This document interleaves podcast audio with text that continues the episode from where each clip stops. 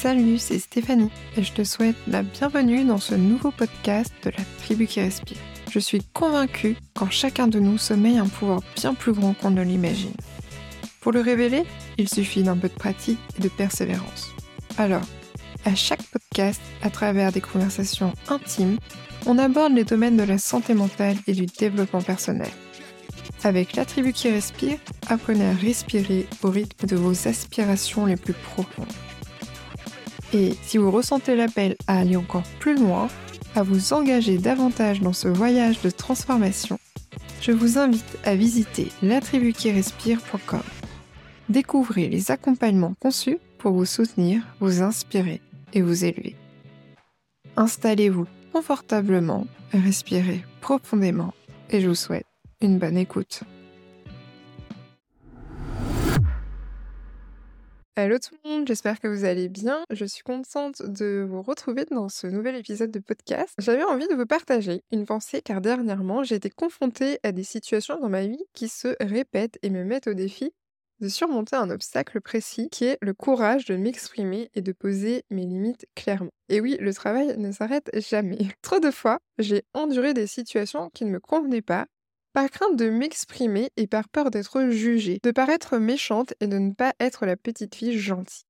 Et parfois sachant que mes opinions allaient à l'encontre du courant dominant de la société. Mais je suis certaine que c'est ce genre de situation que vous avez aussi rencontré. Le problème, c'est que ça devient encore plus douloureux pour moi lorsque cela touche à un de mes enfants. Je me retrouve alors à culpabiliser de ne pas être intervenue car j'ai l'impression d'avoir failli à le protéger et à respecter son intégrité.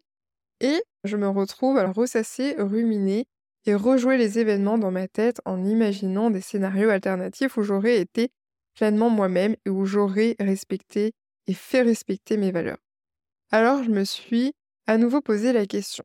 Comment être plus à l'écoute de mon vrai nord?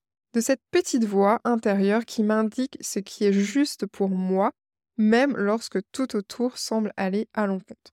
Et comment concrètement rester fidèle à qui je suis, comment m'affirmer davantage? La première étape sur laquelle j'ai déjà beaucoup travaillé et qui est revenue euh, à mon esprit quand j'ai réfléchi à ça, ce sont d'identifier mes valeurs. Mais là, c'est un travail que j'ai déjà fait de longue haleine et sur lequel j'ai bien avancé. Et donc, par exemple, dans la dernière situation à laquelle j'ai été confrontée, je savais que ce qui se passait était à l'encontre d'une de mes valeurs profondes, puisque ça touchait à mon enfant. Donc, le problème n'était même pas euh, de me dire, quoi, je suis pas intervenue, ok, peut-être qu'en fait, ça touche pas une de mes valeurs. Non, là, le problème n'était pas là. Mais alors, si ça concernait une de mes valeurs, et peut-être même ma première valeur fondamentale, pourquoi je suis restée figée? D'abord, il faut imaginer nos valeurs et nos croyances comme le socle de cette boussole qui nous indique notre vrai nord. Lorsque nous délaissons notre boussole intérieure au profit des opinions extérieures, nous perdons l'alignement avec notre vrai moi, c'est-à-dire nos principes, nos valeurs et nos aspirations, ce qui entraîne un désalignement fondamental. Cette perte d'orientation rend la réalisation de nos objectifs presque impossible car la trajectoire initialement envisagée se trouve altérée. Imaginez une ligne droite reliant deux points cette voie représente le chemin le plus direct et le plus accessible vers votre but. Il n'y a pas d'obstacle, pas trop de monde dessus. Cependant, il y a des vibrations diverses qui viennent désaxer cette ligne droite, donc ça peut être les pressions familiales, la société, vos conditionnements.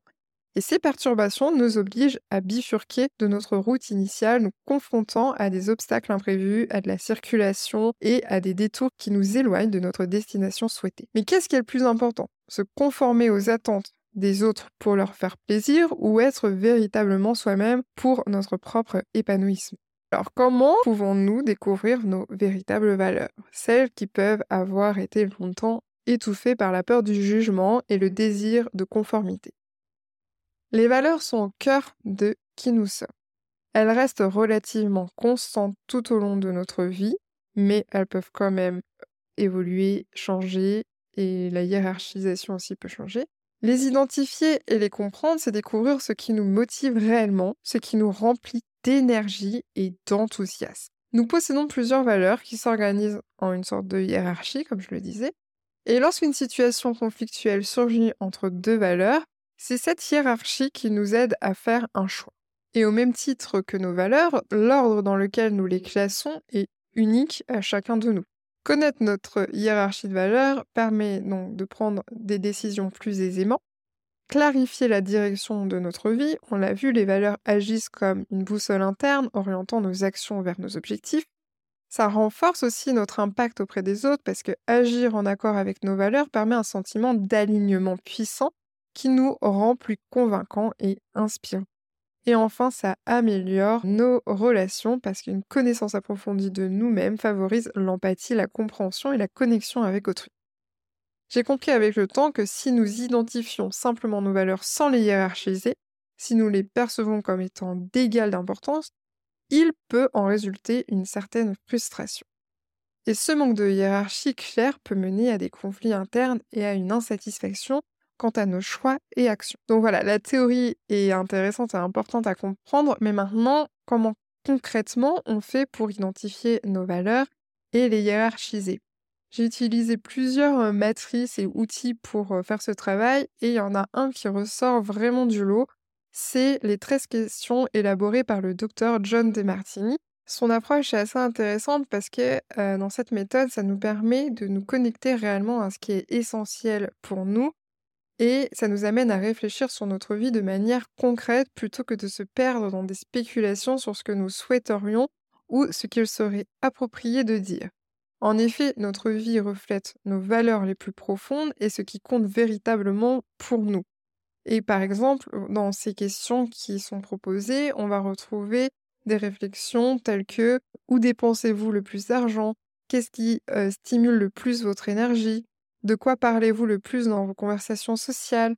Quel objet retrouvez-vous le plus dans votre maison? Etc.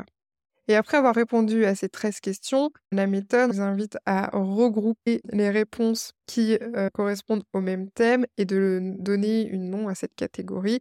Et puis euh, finalement, euh, de hiérarchiser par rapport au nombre de, de réponses qui étaient présentes dans les thèmes.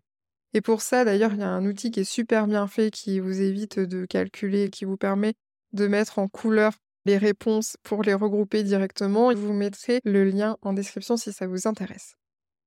Donc, comme je vous l'ai dit, lors des dernières situations où j'étais mise au défi de prendre ma place et d'établir mes limites de manière claire, je me suis retrouvée paralysée alors même que cela touchait à ma valeur la plus fondamentale.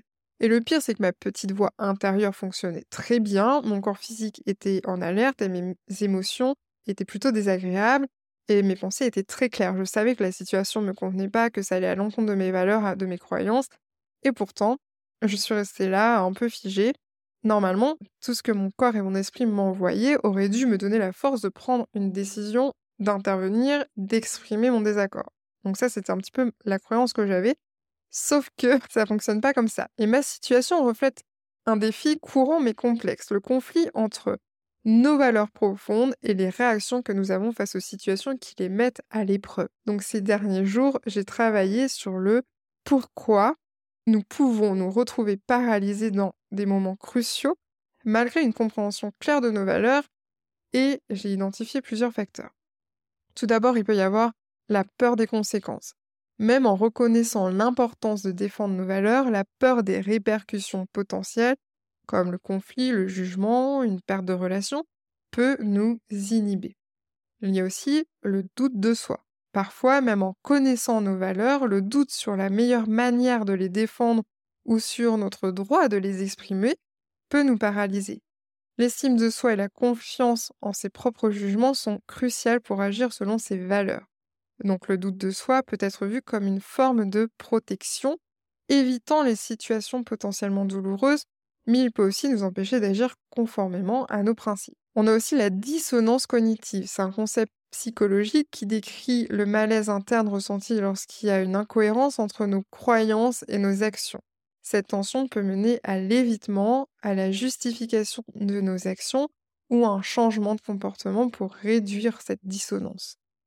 Il y a aussi le manque de stratégie d'affirmation de soi qui met en lumière l'importance des compétences sociales et euh, communicatives dans l'expression de nos valeurs. La capacité à communiquer de manière assertive sans être agressive ni passive est essentielle pour défendre nos croyances tout en maintenant des relations saines. Et j'ai identifié un dernier point que je voulais développer un peu plus, c'est les conditionnements et les habitudes. Nos conditionnements et habitudes sont profondément enracinés dans notre psyché, influençant la façon dont nous réagissons aux défis et aux situations stressantes. Et cette dynamique est comparable un peu à nos réponses enfantines face à l'adversité, où notre système nerveux peut automatiquement opter pour la réaction de combat, de fuite ou de figement. Ce mécanisme, bien que conçu pour nous protéger des dangers physiques immédiats, est souvent activé dans les situations modernes qui, bien qu'étant psychologiquement ou émotionnellement menaçantes, ne représentent pas une menace physique directe. Et cette réaction automatique est le résultat d'années de conditionnement social et personnel. Dès notre plus jeune âge, nous apprenons à nous adapter à notre environnement, souvent en modélisant notre comportement sur celui de figures d'autorité ou de père, ou en répondant aux attentes sociales qui nous sont imposées. Et cette adaptation peut mener à la formation d'habitudes qui s'alignent mal avec nos valeurs profondes, mais qui persistent en raison de leur nature quasi automatique.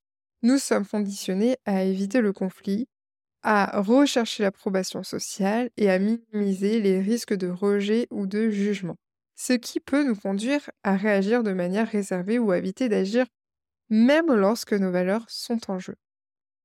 Mais rompre avec ces habitudes nécessite une prise de conscience active déjà en premier lieu et un effort délibéré pour développer de nouvelles réponses plus alignées sur nos valeurs.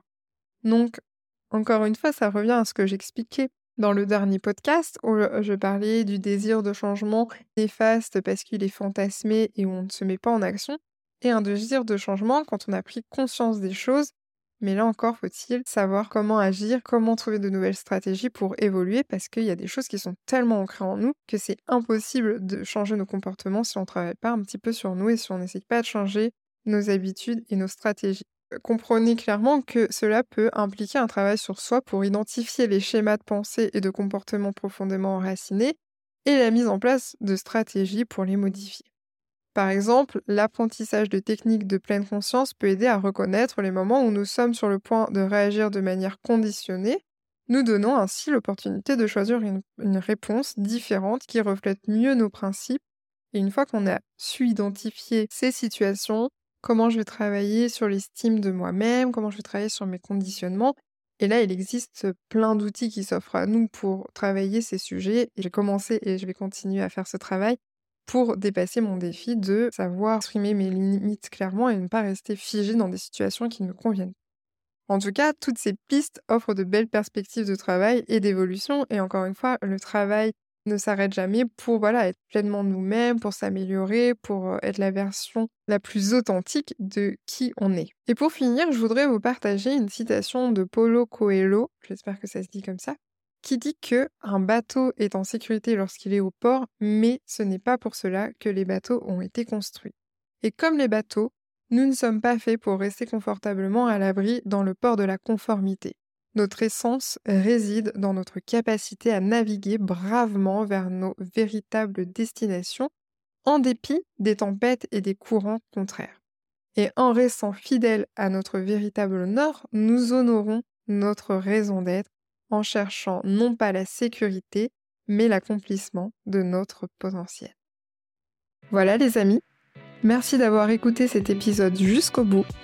Si vous l'avez apprécié et qu'il a trouvé un écho en vous, je vous encourage à le partager avec votre entourage et à vous abonner à la newsletter de la tribu qui respire pour ne rien manquer. Tout est en description. Et on se retrouve la semaine prochaine et d'ici là, prenez bien soin de vous.